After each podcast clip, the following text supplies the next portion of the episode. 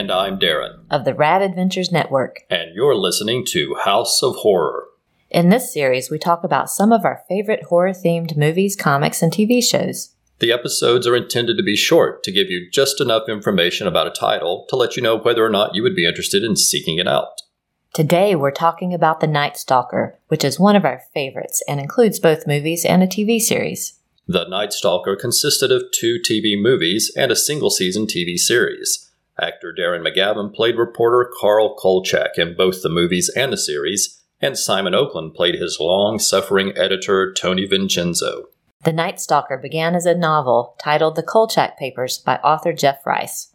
However, he couldn't find a publisher interested in the book, so instead he turned it into a script, and it was adapted by Richard Matheson into a movie that aired on ABC in 1972.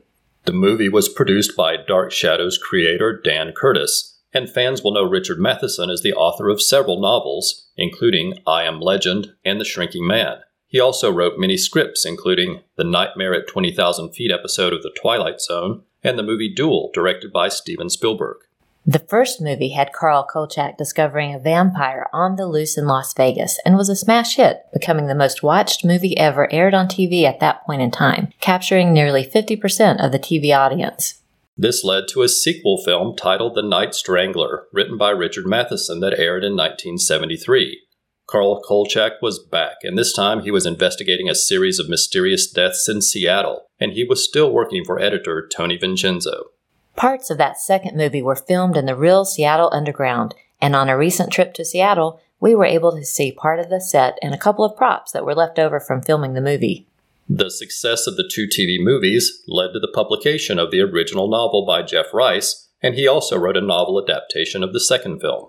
A third movie was planned titled The Night Killers, but ABC wanted to capitalize on the popularity of the two movies with a weekly TV series instead.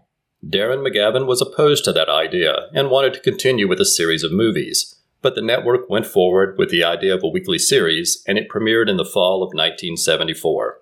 Sadly, the TV series did not enjoy the same level of success as the movies and ran for a single season of 20 episodes. Darren McGavin's opinion was that the grind of churning out a new episode every week didn't provide enough time to develop compelling stories or effective makeup and visual effects. The ratings for the series weren't horrible, but they were mediocre. ABC was considering renewing the series for a second season, but Darren McGavin went to the network and convinced them it was time to end the series. The series did feature several great episodes, and along with the movies, became cult classics that are fondly remembered by fans still today. The episode The Vampire was a direct sequel to the original Night Stalker movie, and other episodes featured traditional monsters like werewolves, mummies, witches, and zombies. One of my favorite episodes is The Spanish Moss Murders, about a creature from the swamps of Louisiana, and another favorite is Bad Medicine, about a Native American spirit. A favorite of mine is Horror in the Heights, about a mythological Hindu spirit, and The Sentry, about a giant lizard that is disturbed during the building of a subterranean facility. They really did a nice variety of stories and featured a good variety of creatures in the series. Some sources state that two additional movies were made following the cancellation of the TV series, but that's a bit misleading. There are two movies, titled Crackle of Death and The Demon and the Mummy, that were released following the series, but they're not really new movies. Instead, they're compilations of episodes of the TV series edited together to sell as movies in other markets. They don't really have any new material, other than some new voiceover narration by Darren McGavin to try to connect the stories. The series has had a great legacy, and the movies and the series were part of the inspiration for Chris Carter's The X Files, and Darren McGavin was even cast in that series as the founder of The X Files. And there was also an attempted revival series in 2005, but sadly it didn't capture the spirit of the original series and was quickly canceled. Both of the original movies and the TV series have been released on DVD, but in separate collections. ABC owns the two movies, so those are usually included in a single double feature package. Meanwhile, Universal owns the TV series and has released it in a complete series collection. Carl Kolchak has also returned over the years in both books and comics. Both novels have been reprinted in an omnibus titled The Kolchak Papers, and in the 1990s, Jeff Rice partnered with Mark Dawidziak for a third Kolchak novel titled Grave Secrets. There's also a great book about the making of the series titled Night Stalking, The Night Stalker Companion. In addition, the scripts for all three movies, including the unproduced The Night Killers, have been published under the title Richard Matheson's Night Stalker Scripts. Moonstone has published occasional Night Stalker comics and novels in recent years, including adapting two scripts for episodes of the TV series that weren't filmed. And in recent years, Disney, who owns ABC, has been considering adapting the series into a theatrical film. Hopefully, if that happens, they'll be able to capture the look and feel of the original movies and series. The Night Stalker is definitely a favorite of ours, and we hope you've enjoyed our conversation about the series. Let us know if there's a favorite episode that you have, and maybe we'll consider covering a specific story in an upcoming episode. Thank you very much for listening, and we'll be right back with our wrap up and contact information.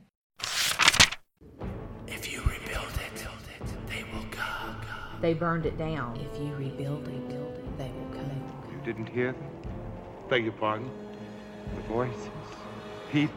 If you rebuild it, they will come. They blew it up.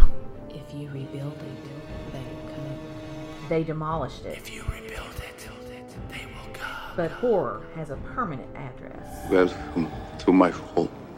The House of Frankenstein lives. You see, uh, we began a project a few years ago, but unfortunately it was it was interrupted, and we're most anxious to take it up again. In September and October, the Fire and Water Podcast Network presents a Supermates tradition, covering four classic horror films and four related comic book adventures. I must find more victims before my work is done. You need look no further, vampires. We'll take the Bat Jet to the Hall of Justice and transform the other super friends. Featuring an all star cast. James Spader, Are you crazy? Jack Nicholson, Oh, just marking my territory. Anthony Hopkins, She lives beyond the grace of God, a wanderer in the outer darkness. Lon Chaney Jr. One becomes accustomed to the darkness here. Michelle Pfeiffer, You're afraid that when it gets dark, you'll attack me. Vincent Price. Let's uh, see what the rest of this mausoleum looks like. Gary Oldman. Enters freely of your own will and leave some of the happiness you bring. Winona Ryder. I almost feel pity for anything so hunted as this count. Peter Cushing, I am a doctor of medicine, law, and physics. To the best of my knowledge, doctorates are not awarded for witchcraft. But if ever they are, no doubt I shall qualify for one. And Keanu Reeves. Doctor! This Halloween, visit our field of screams at the scenic House of Frankenstein, where terror is only a listen away.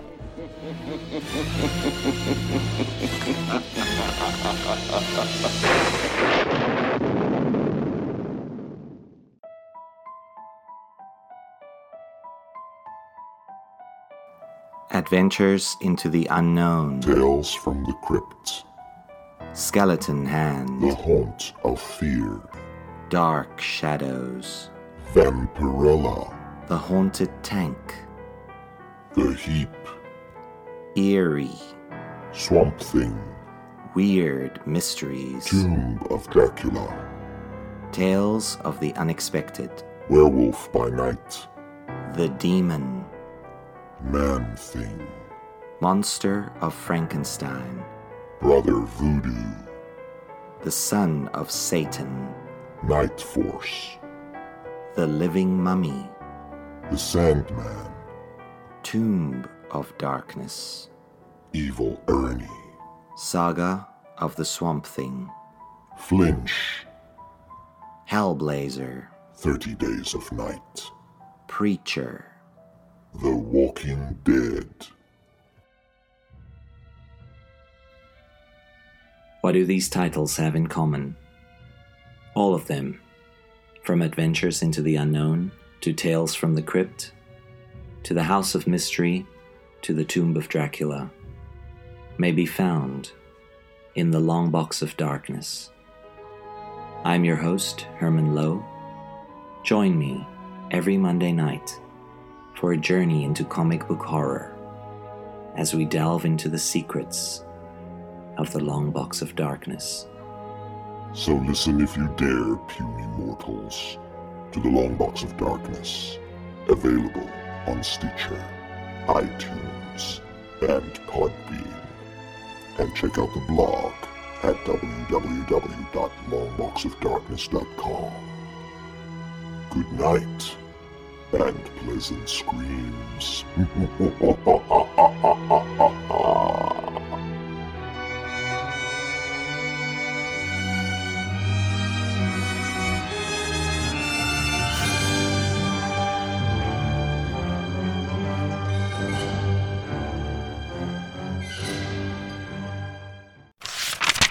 Before we go, we want to provide our contact information. You can contact us directly at radadventuresnetwork at gmail.com or follow us on Facebook, Twitter, or Instagram under the name Rad Adventures Network. That's RAD, R A D, which is short for Ruth and Darren. You can listen to the show through iTunes, Stitcher, or Google Play and at podbean.com. You can even find the show on YouTube under Rad Adventures Network. And you can always visit radadventuresnetwork.com where you'll find all of the episodes of all of our podcasts, including Trekker Talk about 23rd century bounty hunter Mercy St. Clair by Ron Randall, Warlord Worlds about the comic creations of Mike Grell, including the Warlord, John Sable, and Green Arrow, and Xenozoic Xenophiles about the Cadillacs and Dinosaurs series Xenozoic Tales by Mark Schultz. If you like the show, please consider leaving a review on iTunes, Stitcher, or Google Play. While you won't find a specific place to review House of Horror, we hope you will leave a review under Rad Adventures Network. Every review helps the podcast be more likely to show up in search results. And on YouTube, we hope you'll subscribe to the channel and give us some likes on the videos. Thanks for listening, and we hope you'll come back next time for another new episode of House of Horror.